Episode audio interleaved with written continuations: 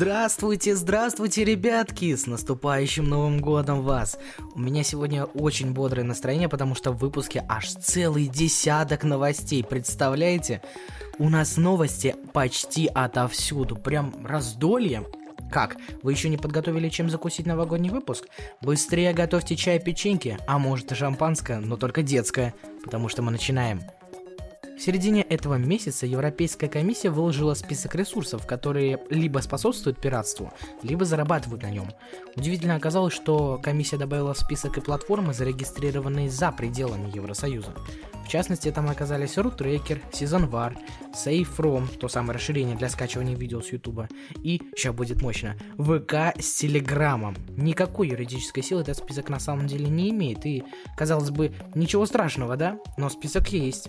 Для других компаний это маячок, то есть сигнал к действию, что можно и принять меры по пресечению нарушений прав интеллектуальной собственности или прекратить сотрудничество с компаниями списка. А для тех, кто оказался в списке, это сигнал прекратить распространять пиратский контент. Обе компании, Telegram и ВКонтакте имею в виду, конечно, возражали против их включения в список. Telegram информировал Еврокомиссию, что оперативно удаляет нарушающий закон контент в течение 24 часов. ВКонтакте также подробно описал свою политику по борьбе с пиратством. В документе правообладатели пожаловали, что пользователи ВКонтакте могут получить доступ к нелегально распространяемым фильмам и телешоу через встроенные видеоплееры, а также книгам и учебникам. Зато Cloudflare успешно справился с обвинениями в пиратстве. В предыдущем году компания была отмечена как проблемная. Странно, что Cloudflare не изменял своей политики за год, однако Еврокомиссия все равно убрала ее из списка. Хозяин барин, боже мой. Но так как по традиции мы начинаем с ВКонтакте, то над ними мы сейчас поработаем отдельно. ВКонтакте удивились решению Еврокомиссии. В своем ответе ВКонтакте описали, что много лет взаимодействуют с правообладателями и дают им возможность сообщать о нарушении прав через специальную форму. Мне тоже есть что сказать ВКонтакте. Ребята живут в своем каком-то отдельном мани-мирке и думают, что борьба с правообладателями это просто данная правообладателям возможность публиковать контент официально. Хорошо, окей. А удалять тот контент, который не угоден этим, кто будет заниматься? Просто кнопка загрузки на самом деле музыки убирается, и все. И весь пиратский контент заканчивается. Я буду, конечно, против этого, потому что я тоже своего рода пират. ВК не все треки не всегда вовремя подгружать с других платформ. Иногда хочется быстро и сейчас уже слушать э, веселый трек, который хотел бы я слушать. В таком случае я их подгружаю всегда ручками через кнопку загрузки, которая и способствует развитию пиратского контента. К Телеграму у меня тоже есть претензии. Как говорил великий философ в заставке Галилео, знать все на свете нереально. Также и Телеграм не сможет без жалобы ручками за 24 часа вычислить пирата. А иначе вычисление пиратов сводится к чтению чужих переписок, но это уже противозаконно. Иначе только через жалобу, по-другому никак. Так что ВК и Телега все оправдано, но весь пиратский контент, конечно, не закроешь. В таком случае платформу надо сделать чуть более закрытой, чем она есть сейчас. Решение в самом-то деле всегда есть. Мы как-то пропустили в прошлом выпуске, что Harmony OS наконец-то забетилась, то есть у проекта появилась бета-версия первая. Произошло это в середине декабря. Сейчас будем делать тонкие подводки к тому, чтобы озвучить саму новость. Энтузиасты поустанавливали бету на свои смартфоны, один из них решил установить свое приложение Android на Harmony. И при попытке запустить приложение получал сообщение об ошибке, похожее на андроидовское. Другому энтузиасту удалось установить и запустить на Harmony приложение для получения root доступа суперюзер, но root получить не удалось. Но сам факт, это приложение удалось установить и запустить.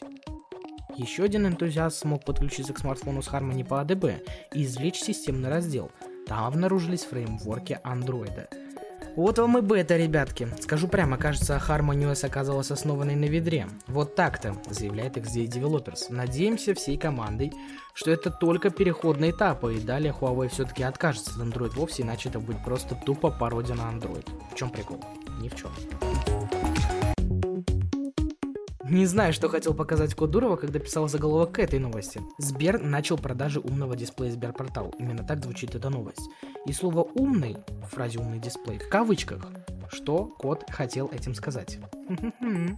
Ну ладно, ссылку на Сберпортал мы обязательно оставим в описании, чтобы вы могли сами решить для себя, покупать это или нет.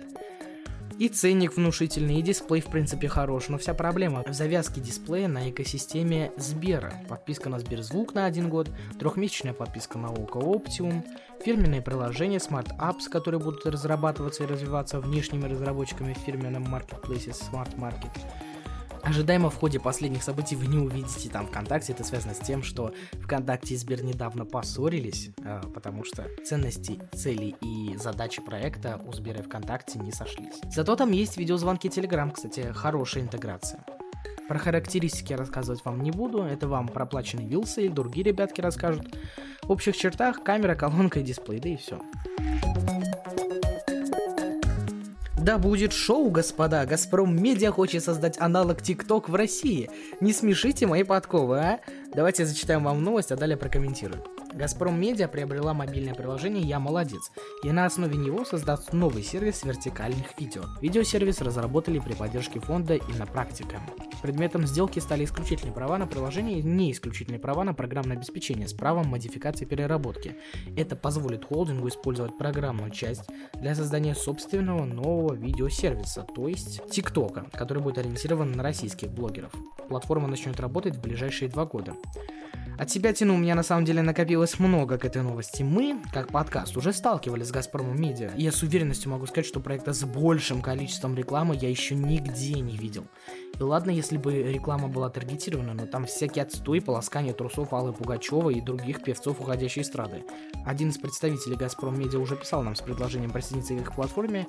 Мы на скоряк согласились, а потом уже отказались, потому что на платформе куча недоработок, а реклама тем не менее ворох. Рекламу умудрились пихнуть, значит, а недоработки исправлять никто не хочет.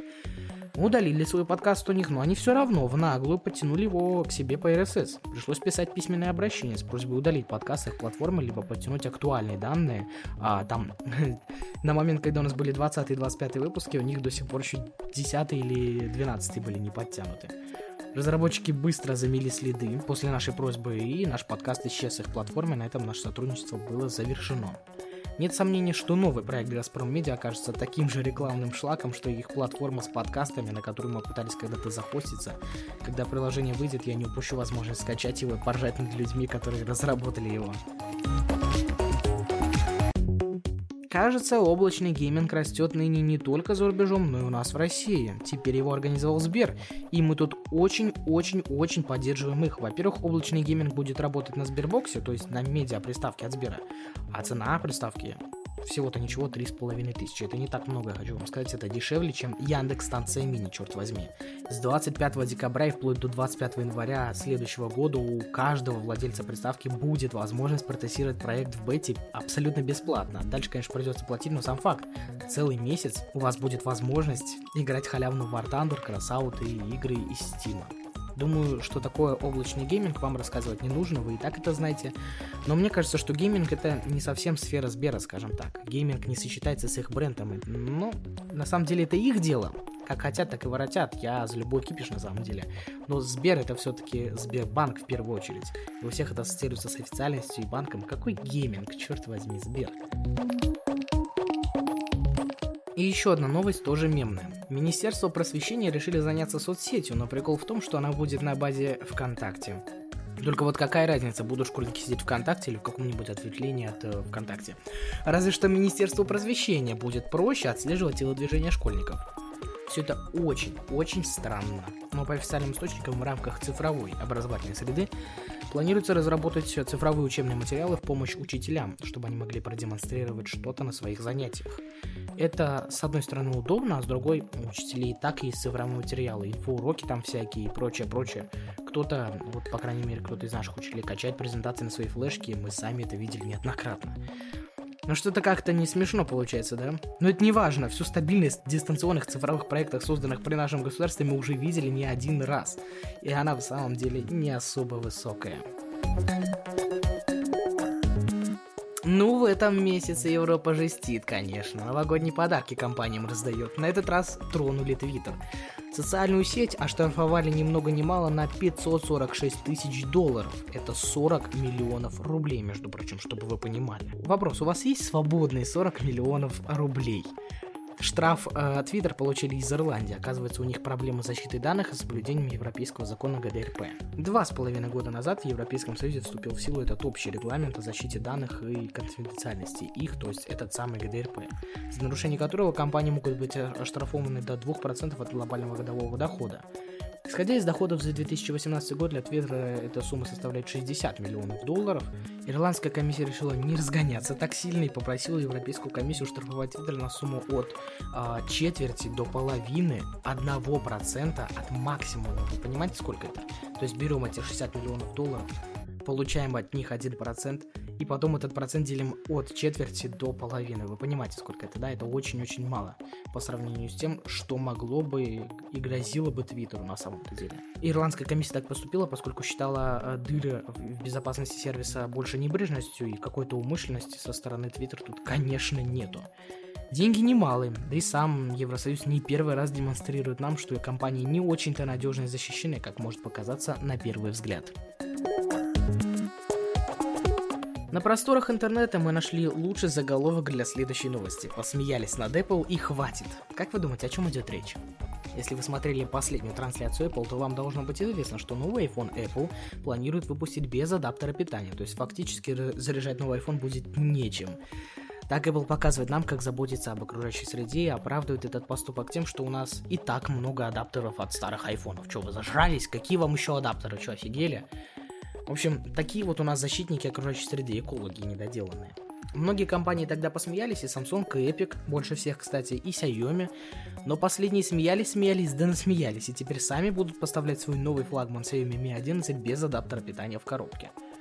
Как-то это все, это все глупо на самом-то деле. Все как попугаи постоянно повторяют. Многие смартфоны уже похожи на айфоны, все высмеивали монобровь, а теперь сами это юзают в своих флагманах. Оригинальности просто ноль. Никто не придумывает тренды, все кругом только следуют тому, что задает Apple. Apple, конечно, неплохие, я не говорю, что Apple плохие. Да, Apple неплохие, но это не значит, что теперь все кругом должны подхватывать их идеи и задумки. Бред бредовский, реально. Только мы подумали, что Telegram свободный и открытый мессенджер, как... Э, нет, не думайте сейчас, я не скажу, что Telegram стал закрытым и теперь больше не свободный. Все нормально. А, Дуров просто выкладывает месседж с итогами Telegram за 2020 год и говорит, что Telegram уже не просто частный проект, а целое всемирное достояние, и мессенджеру уже мало того, что он имеет сейчас.